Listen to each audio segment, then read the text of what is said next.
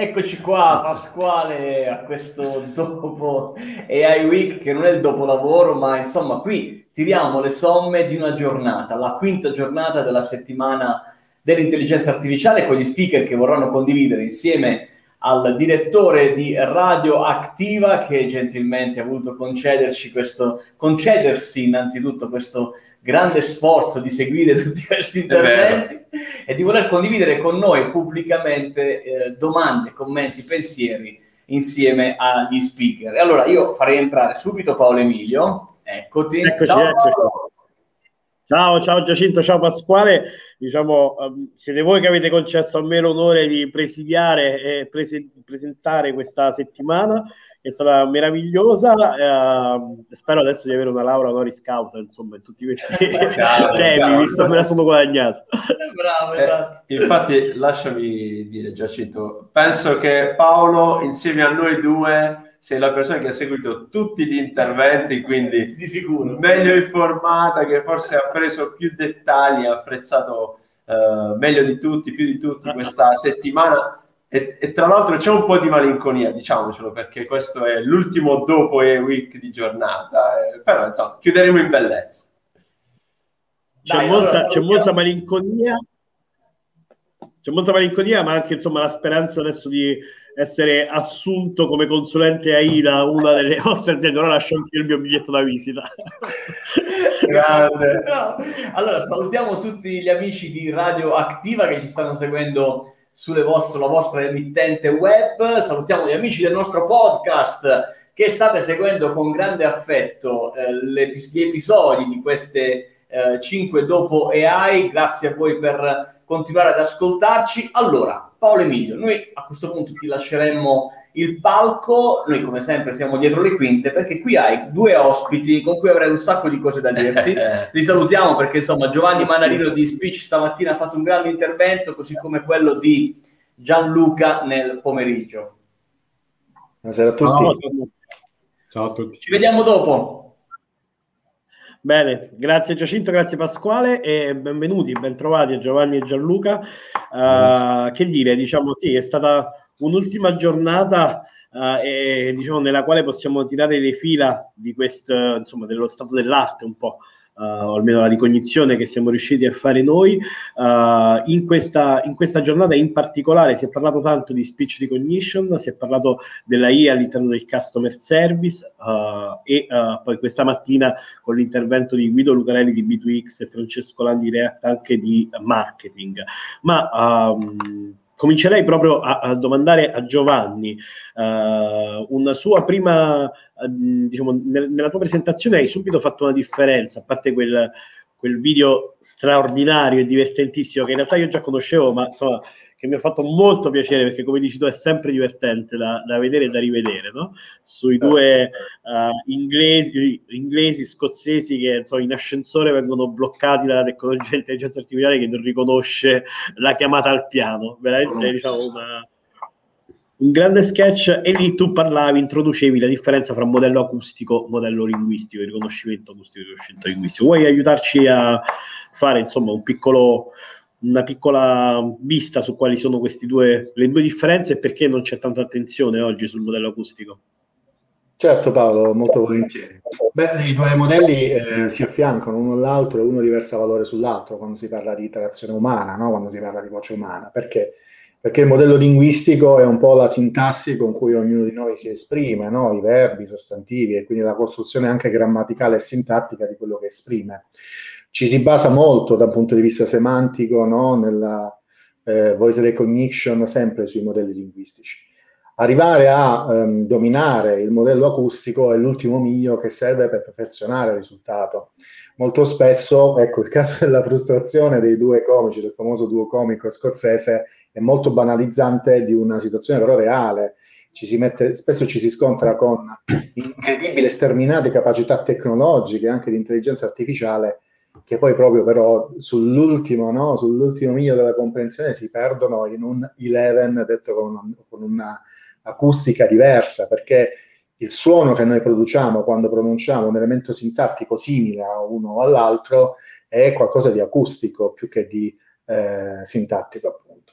Ehm, la capacità ehm, di alcune aziende, come Speech in questo caso, ma non è l'unica chiaramente, di dominare ehm, anche la parametrizzazione acustica e quindi di adattare i propri modelli di eh, voice recognition al modello acustico di riferimento fa sì che il risultato abbia un boost enorme, perché il modello che si avvicina a chi sta parlando e non come nel video, come hai visto, in cui i due comici provavano a, a, interpretare a modo loro, chiaramente, con un po' anche di satira, diversi tipi di accento, quindi diciamo riproducevano diversi tipi di suono per dire la stessa parola. Intelligenza artificiale nella, nella scuola di speech, diciamo nella scuola di, di, pensiero di speech, vuol dire avvicinare il modello eh, di contenuto, ma soprattutto acustico, a, all'ambiente del cliente e non viceversa. Paolo, penso che tu sia in muto, ma Paolo... Sì, non ti sentiamo Paolo. Eccoci, eccoci, ci siamo, ci siamo. sì, eh, no, io mi ritrovo assolutamente nelle parole di Giovanni. Vorrei solo aggiungere una cosa, che eh, il, i sistemi di AI, noi mh, mm, apprezziamo molto il modello acustico di Speech, infatti quando app- ci appoggiamo a sistemi di SR, Speech per noi è uno dei, dei, dei, dei partner uh, preferiti, però eh, vorrei aggiungere semplicemente una cosa, come il modello AI si comporta al contrario di come noi umani ci siamo comportati. No? Cioè, noi umani abbiamo imparato a prima a parlare e poi a scrivere. Questi sistemi di AI fanno al contrario. Noi abbiamo utilizzato normalmente i sistemi scritti, quindi interpretiamo i sistemi scritti, dopo abbiamo introdotto il sistema acustico eh, sopra un modello che già funziona. Quindi che cosa premette questa cosa? Che ogni cosa che deve essere analizzata prima di tutto deve essere trascritta. Quindi il funzionamento è totalmente opposto. Avere un sistema che fa una trascrizione ottimale del, del, del, contesto ci aiuta poi a elaborare meglio la componente che poi riguarda più il lavoro che fa una società come Stella, no? Cioè interpretare il eh. testo nella semantica. Esatto, uh, quindi l'hai introdotto, allora non posso che cogliere la palla al balzo e chiederti, avete parlato di Cognitive Customer Experience, uh, ce, la vuoi, ce la vuoi raccontare, ci vuoi raccontare in qualche modo perché è un passo avanti rispetto alla Customer Experience che siamo abituati a riconoscere? Allora, i modelli classici si basano sull'utilizzo di eh, tecnologie anche eh, digitali estremamente sofisticate che riguardano una, uh, un contesto di modello, uh, soprattutto di, di, di, processo, dove bisogna controllare end-to-end eh, da dove arriva la, la, la, chiamata o il contatto del cliente e poi eseguire in modo estremamente eh, pedisimo, estre, estre, estremamente accurato tutti i passaggi fino alla risposta verso il cliente. Ci sono delle, delle componenti all'interno di questo flusso che possono essere automatizzate con sistemi di eh, artificial intelligence. E qui entra il modello cognitivo, che un po' sposa uh, quello che, che, stava dicendo Giovanni sull'interpretazione del testo e della semantica. Noi entriamo proprio sul, uh, sul modello semantico nel momento in cui, una volta che abbiamo interpretato quello che il cliente vuole fare all'interno del sistema di customer care e cercare le possibili soluzioni o la soluzione migliore per poter rispondere all'esigenza del cliente. Il modello cognitivo è un modello che si innesta nel processo che vi ho descritto prima, nel famoso end-to-end del customer care, non lo va a stravolgere, però una volta inserito questo elemento all'interno di questo processo, crea due, due effetti fondamentali no, che possono aiutare questo, questo, questa pipeline. Uno è che io gran parte di quelle richieste le posso autorisolvere, perché sono richieste note. So attraverso la knowledge base come rispondere a quel quesito senza mettere in mezzo l'operatore e quindi fare, facendogli risparmiare tempo all'operatore e, e i costi ovviamente all'azienda. E l'altro elemento è che comunque riesca ad aiutare l'operatore nella classificazione e nell'interpretazione della richiesta del cliente. Quindi gli sto dicendo, caro operatore, questa cosa magari io non la riesco a risolvere in autonomia, però sappi che riguarda questi argomenti qui, che sono stati risolti tipicamente in questi modi qui. Quindi do anche un contributo di autorisoluzione. Una cosa fondamentale in questi processi comunque rimane sempre lo human in the loop. Io non mi stancherò mai eh, di ripeterlo perché sì. a- aiuta poi i sistemi a, a, interagire meglio con, con gli umani, insomma. Sì, sicuramente e, e, diciamo mi aveva infatti colpito, abbiamo sempre parlato tanto in questa settimana di assistenti virtuali, no? Il fatto che tu voi abbiate dato uh, come, dire, come rilevanza al problema dell'assistente virtuale una quota parte abbastanza piccola, il 10-20% se non sbaglio, no? Sì, mm, e tutto il resto mi verrebbe da domandarti, in parte è probabilmente questo di cui ci hai appena parlato, quindi l'inserimento di questo elemento che da una parte riconosce diciamo, e, e realizza, eh, esaudisce in automatico eh, ticket eh, rutinari più semplici, più diffusi, dall'altra parte il supporto. Però immagino ci sia anche un lavoro di design di processo. Uh, in questo caso, diciamo, in che cosa si distingue Stella? Le vostre allora, soluzioni, la, la, nostra grossa distinzione sta proprio nel uh, motore cognitivo che fa uh, da interfaccia verso la knowledge base o verso quelle che sono uh, diciamo la, la, la, base di conoscenza estesa, io la definisco, cioè tutti quei repository o quelle interfacce che devono essere utilizzate per poter reperire le informazioni giuste da dare al cliente. Perché io dico che eh, eh, eh il chatbot è solo il 10 o il 20% di un'intera soluzione? Perché cura nella pipeline di processo un singolo aspetto molto importante, però uno solo, che è quello di capire che cosa vuole il cliente. Okay? Una volta che hai interpretato che cosa vuole il cliente, c'è tutta una pletora di, di, di attività da fare che sono strategiche ed importanti, che riguardano adesso come posso aiutare il cliente in base a quell'intento, in base a quella indicazione, quella richiesta. E quindi qui entra, uh, entra il motore di, di, diciamo, il semantic search che citavo prima, che ti permette di andare a eh, elaborare questa richiesta e a estrarre quelle che sono le informazioni necessarie da girare al cliente per dire ok, per questa tua richiesta devi fare questo, questa è la procedura, o piuttosto te l'ho autorisolta io perché ho attivato una chiamata.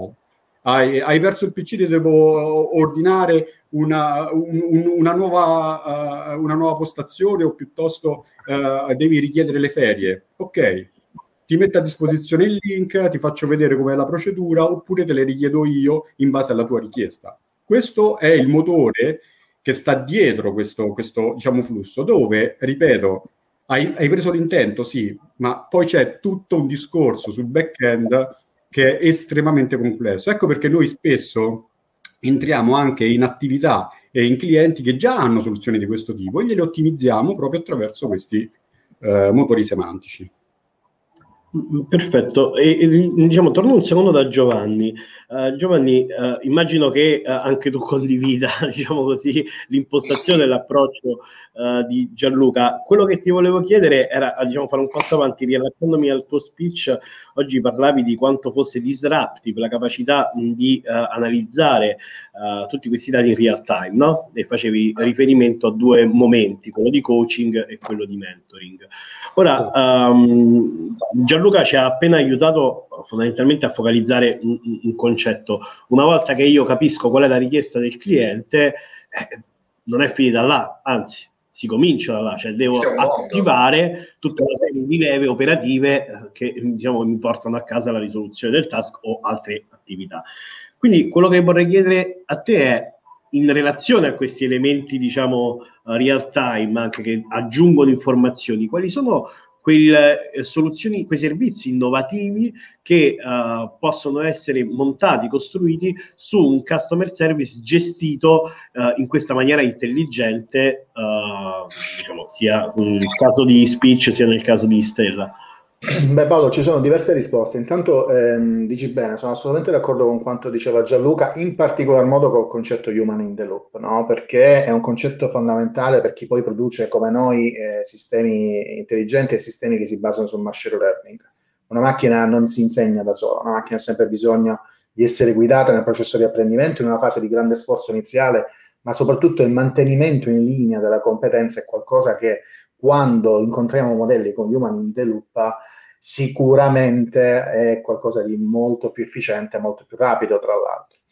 Per quanto riguarda quello che hai visto oggi, quindi lo Speech Analytics real time, che provvede da un lato al coaching, da un lato al supervisioning e quindi al mentoring, è un passaggio strategico per noi da un punto di vista di evoluzione del prodotto. Se ci pensi, se uno insomma guarda con aspetto superficiale dice ma perché questi promuovono virtual assistant tra l'altro quindi potrebbero avere un interesse a automatizzare il più possibile e poi propongono stranamente un assistente che aiuta l'operatore umano perché mai?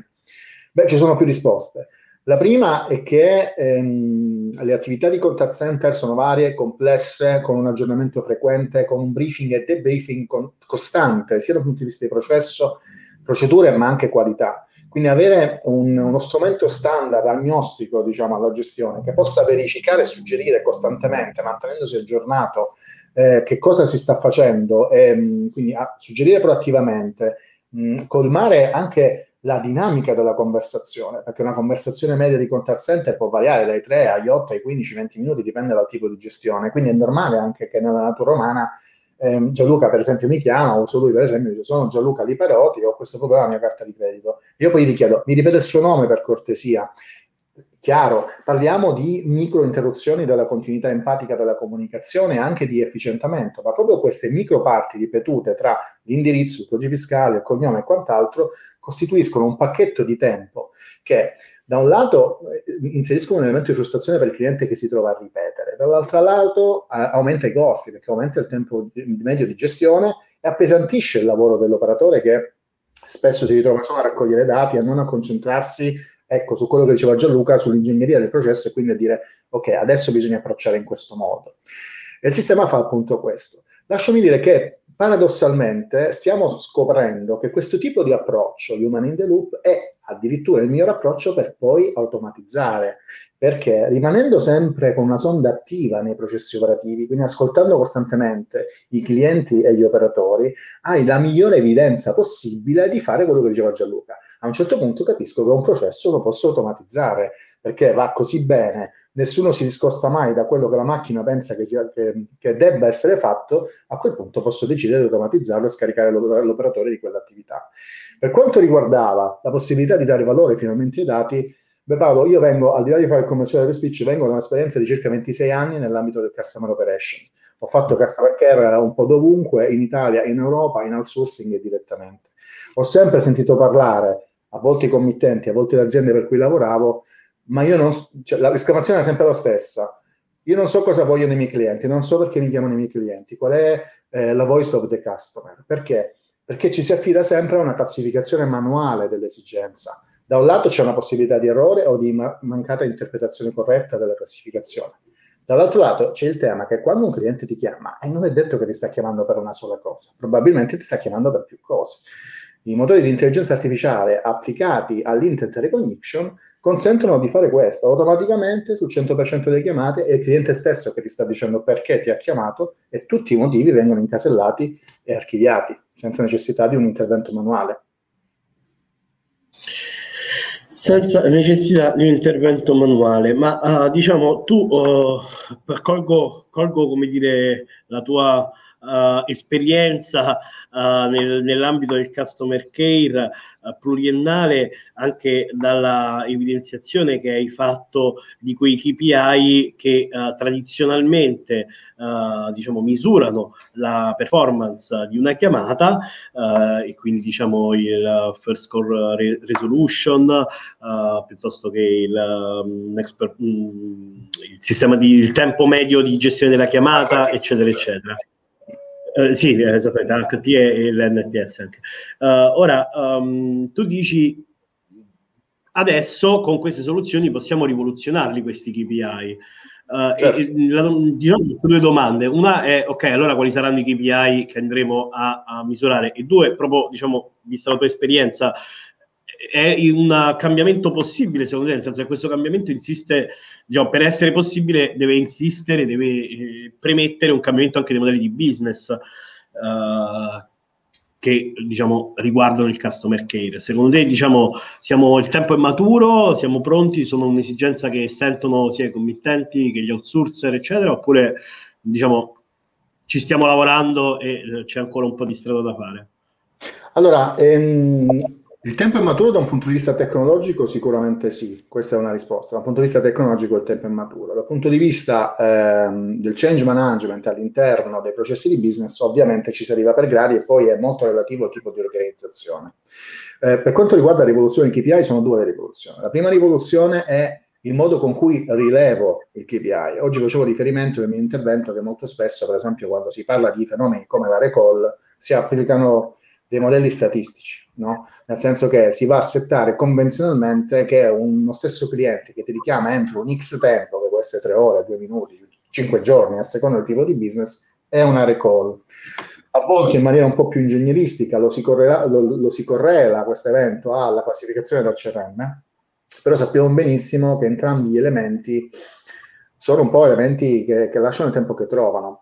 Eh, la rivoluzione nella prima fase è quella di ehm, valorizzare gli stessi KPI che abbiamo oggi semplicemente ascoltando cosa dice il cliente, quindi non basandoci su una classificazione manuale, non basandoci su un fattore temporale convenzionale, ma ascoltando cosa dice il cliente. Oggi ne facevo riferimento, Paolo, ti sarà capitato di dover richiamare un, un servizio clienti una seconda volta perché avevano capito male l'esigenza, non si è risolto il problema, o mancava qua, un, la seconda richiesta di quello che gli avevi chiesto, ecco per esempio, no? Ritorniamo al tema di volevo due cose, ne hanno fatta solo una.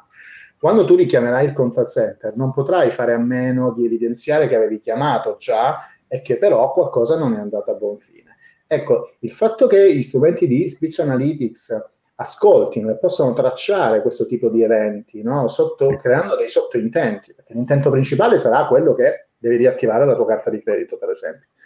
Ma c'è un sottointento che è un'evidenziazione di ricontatto a breve termine. Allora lì sì che siamo sicuri che stiamo classificando una recall, che quindi la first call resolution non è andata in buon fine in quel termine. Questa è la rivoluzione. La rivoluzione contraria invece è il tema che perché l'operatore vorrebbe, l'operatore telefonico non avrebbe interesse a risolverti i due problemi che tu gli hai esposto nella chiamata? Molto spesso questa inefficienza di gestione non è figlia della malpractice, a volte sì, chiaramente, come ogni organizzazione umana è fallibile, ma a volte non è figlia della malpractice dell'operatore, a volte è figlia del processo che non prevede quella gestione. Allora l'operatore non riesce a informarti o non lo sa, o taglia corto perché comunque ha l'HT che corre e quindi ti deve gestire in quel tempo e non può stare lì a spiegarti che intanto ti, ti lavora una richiesta, la seconda poi si vede, richiamerai. Quindi automatizzando l'assistenza all'operatore in questo senso, allora succederà che le HT si comprimono, nello stesso tempo si potrà gestire più di una richiesta e soprattutto tutti i tuoi intenti classificati, quindi i due motivi per cui avevi chiamato, saranno automaticamente classificati. A quel punto non ci sarà possibilità di equivoco sul motivo per cui avevi chiamato. Paradossalmente, i KPI potrebbero addirittura rimanere gli stessi. È il metodo come di rilevo che mi abilita addirittura a migliorarli, perché è intrinseco nella nuova tecnologia applicata. Direttamente saranno migliorati. A quel punto si potrà saltare, a mio avviso, su un paradigma di KPI basati esattamente sul contenuto, basati assolutamente sul contenuto e sulle dinamiche di contenuto, abbandonando completamente la logica di classificazione CRM statica su due o tre livelli come siamo abituati, ma valorizzando finalmente un insieme, un po' come avviene con i tag oggi, no? Hai visto i tag sui social network, no? I tag sono basati, è una classificazione basata sul contenuto. Il limite del tag è che una classificazione statica piuttosto infinita, ogni volta uno, no? Non sa quale usare, ne usa una o ne usa un'altra. In questo caso affidiamo questo tagging su base contenuto a un elemento terzo che ha una memoria infinita, evidentemente, e che riapplic- saprà riapplicare gli stessi tag, quindi le stesse classificazioni basate sul contenuto, a tutte le conversazioni che ascolto.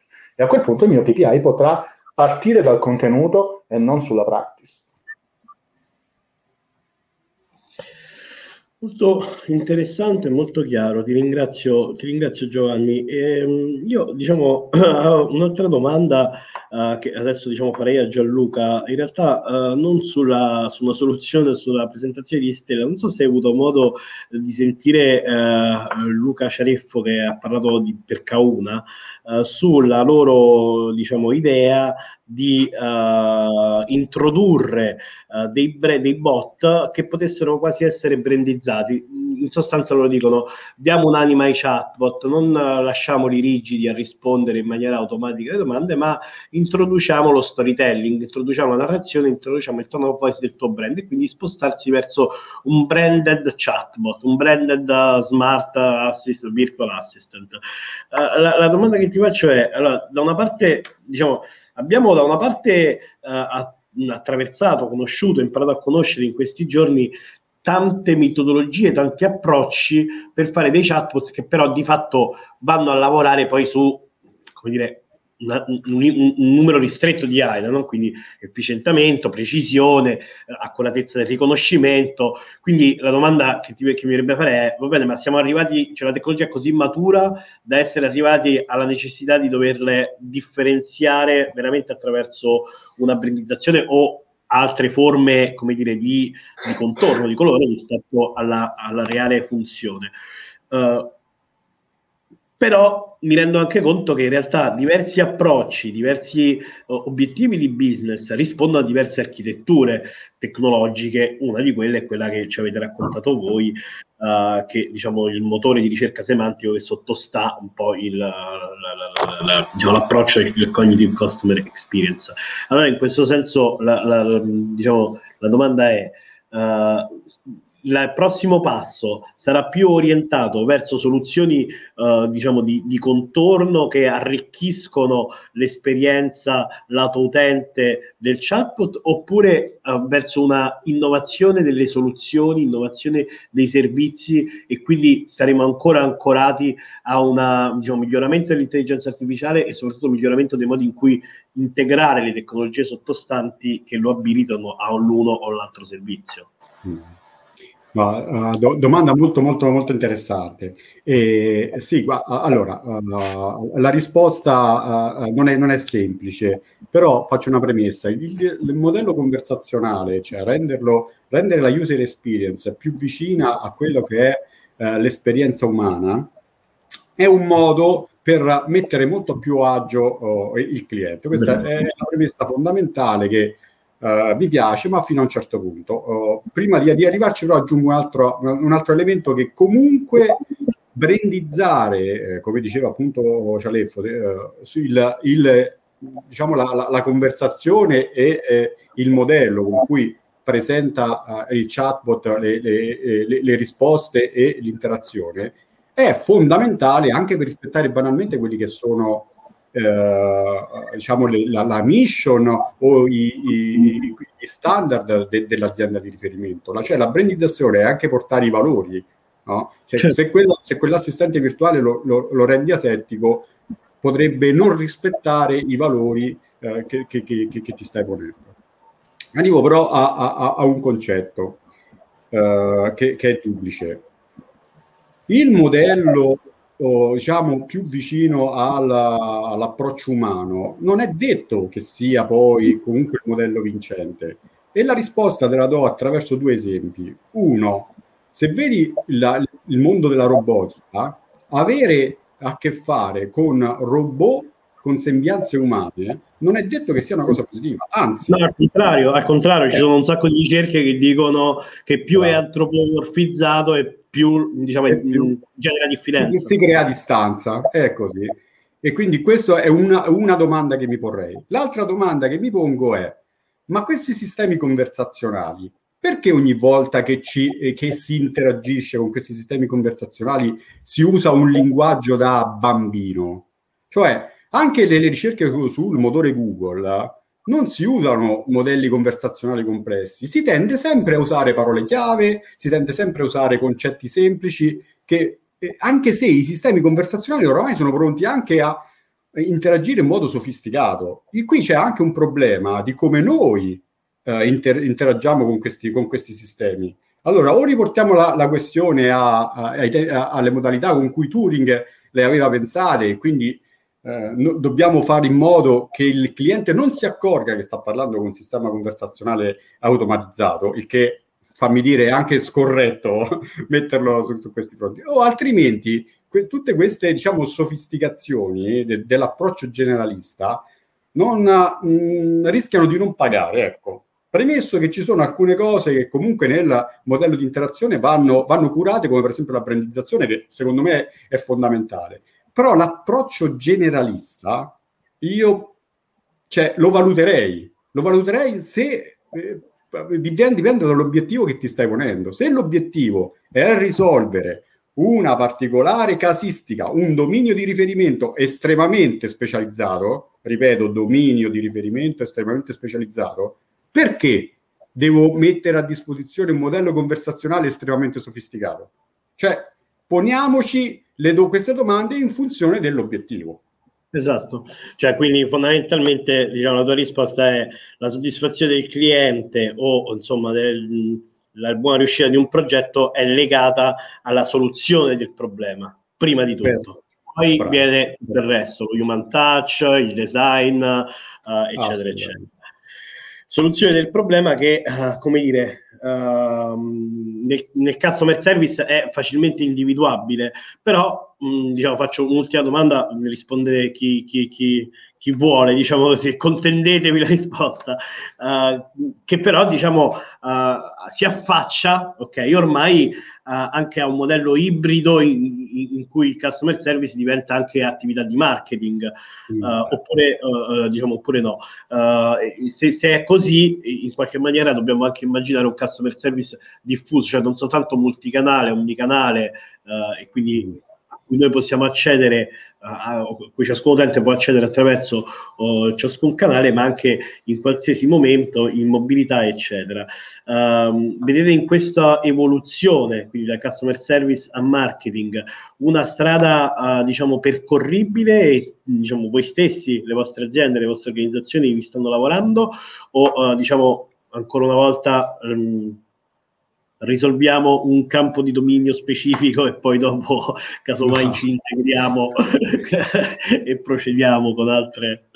No, possiamo rispondere entrambi, penso. No? Eh, sì, sì, sì, penso. Eh, ma sì, sì, guarda, inizio io e così alzo l'assist a, a, a, Giovanni. Io vorrei, eh, anzi, inizio proprio citando Giovanni. Cioè, Giovanni ha detto una cosa fondamentale nella risposta precedente che è che questi sistemi conversazionali ascoltano. Adesso se, se Giovanni mi, mi, mi, dà il permesso, io me lo uso come payoff per, uh, per Istella questa, questa cosa. Se mi mandate sì. ti firmo l'NDA, ok. Assolutamente. Questo ascoltare ti permette di gestire nella realtà il voice of the customer.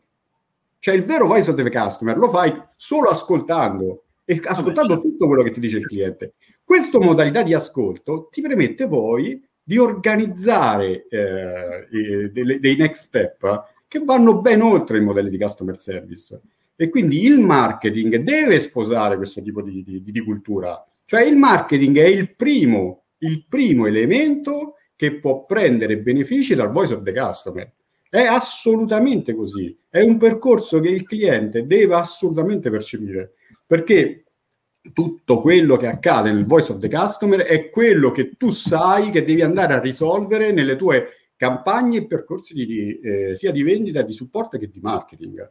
Quindi è Anche una catena anche perché diciamo appunto prendendo uh, tutti da questo payoff che ascolto nell'ascolto uh, è, è, proprio strano che in questo momento si, percepisce, si percepisca invece uh, non come un, cioè, tutti i sistemi di profilazione in generale di recommendation spesso mm. sono percepiti come un'invasione e non come un supporto, mentre in realtà mm. sono la logica conseguenza di un ascolto profondo e quindi dovrebbero diciamo, dovrebbe esserci anche uno shifting forse dal punto di vista dell'approccio lato cliente a questi strumenti. Non, non, non, non abbiamo l'occhio del grande fratello che ci guarda, abbiamo uh, diciamo, un grande orecchio che ci ascolta. Sì, sono d'accordissimo Paolo, sono d'accordissimo. Sono, mm, Gianluca penso che abbia proprio centrato il tema, no? si parte dall'ascolto per poi valorizzare quello che si può fare o non si può fare facendo un salto poco poco indietro quello che alla giusta osservazione faceva prima Gianluca, no? attenzione a non umanizzare troppo l'esperienza perché potrebbe non essere percepita nel modo corretto. E vi cito uh, un caso, un caso di ieri di un cliente in cui stiamo calando l'IVR conversazionale passando dallo speech analytics per fare ascolto e discovery. E ieri un, un trainer, una ragazza straordinaria, poi tra l'altro, eh, mi diceva Giovanni, eh, cercavamo di iniziare a identificare no, i topic su, da automatizzare. Ecco, volevo sottolineare che il fatto del bot, non bot, voce umana, non voce umana e quant'altro, non è sempre da vivere come alternativa una all'altra. Molto spesso invece, quando si fa sinergia dei due elementi, mm. si trova veramente quanto di meglio. E cito questo esempio. Ieri questo trainer, supervisore e trainer, mi diceva una cosa che sicuramente gli operatori vorrebbero che fosse automatica è che quando chiama, questa è la primaria azienda assicurativa, quando chiama un cliente business, sia la macchina a chiedergli che ruolo ha in azienda. Io dico, come vuoi che, perché vuoi che la macchina chieda quale ruolo ha? Cioè, mi sembra strano, perché vuoi questa cosa? No, Giovanni, perché quando tu in ambito assicurativo chiedi il ruolo dell'azienda, molto spesso se ti chiama l'amministratore si sfastidisce del fatto che tu ieri, cioè come, non lo sai che sono io sono l'amministratore dell'azienda. Quindi il fatto di eh, farglielo chiedere prima che arrivi un operatore o una macchina ci garantisce un distacco tale di empatia in cui l'amministratore troverà normale che, chiede, che la macchina gli chiede chi sia in azienda e quindi arriverà all'operatore sollevando l'operatore di quest'onere e quindi concederà all'operatore la possibilità di creare empatia senza passare da questo piccolo potenziale scontro di comunicazione. Ecco, vedi come addirittura ci possa essere un valore a sapere che la voce che ti sta parlando non è un umano, e quindi hai un'interazione di un certo tipo. Quindi puoi addirittura scomodarlo per fare quelle domande e costringerlo a quei processi un po' più noiosi di autenticazione e identificazione iniziale che invece l'operatore non vuole fare per non trovarsi poi in una scomodità di comunicazione. Anche se in realtà la tua soluzione sembra superare anche questo problema, perché con la classificazione, il riconoscimento biometrico della voce Uh, diciamo il tema dell'identificazione dovrebbe, potrebbe essere addirittura superato, quindi potremmo sapere sì. chi è. E Assolutamente sì. Assolutamente sì, Paolo, ti ringrazio. E questo è un prodotto molto importante per noi perché diciamo che nella suite no, hai visto dell'approccio che stiamo avendo. Abbiamo cercato in, que- in quest'ultimo anno di semplificare i nostri prodotti, no? quindi di, proprio di verticalizzarli rispetto ai ruoli operativi del contact center per fare proprio una sovrapposizione, un affiancamento del prodotto e ruolo.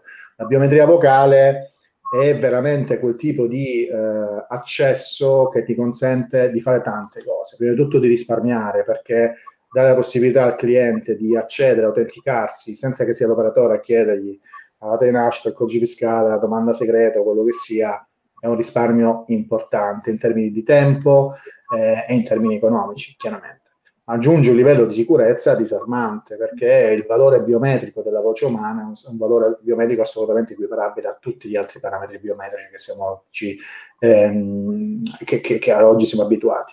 In più è un para- è, diciamo, ha una rivelazione dematerializzata totalmente, mentre per esempio l'impronta del viso, quindi la face recognition necessita per forza di una telecamera, come il fingerprint necessita di un lettore di impronte, la voce te la porti sempre dietro sicuramente e poi oggi chiami al telefono, cioè qualsiasi device in realtà ti consente di far passare la tua voce, quindi c'è un accesso a questa parametrizzazione biometrica essenziale.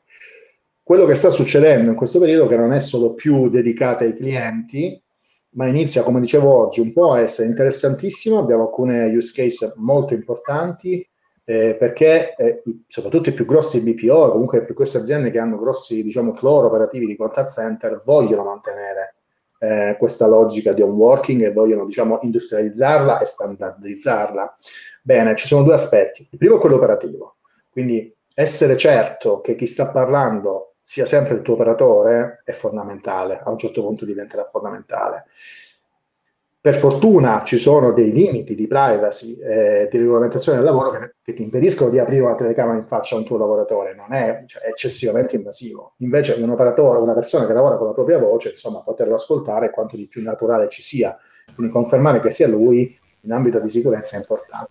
E dall'altro lato, invece, eh, diventa fondamentale proprio per migliorare le esperienze, quindi per accelerare il processo di accesso. Vedo gli amici Giacinto e Pasquale eh, sì, guarda. esatto, il gong ah, è manifestato il gong umano. No, ma, noi vorremmo, vorremmo, stare con voi ancora ad ascoltarvi. Secondo me, voi potete tirare anche fino alle 10 di stasera, non vi ferma nessuno.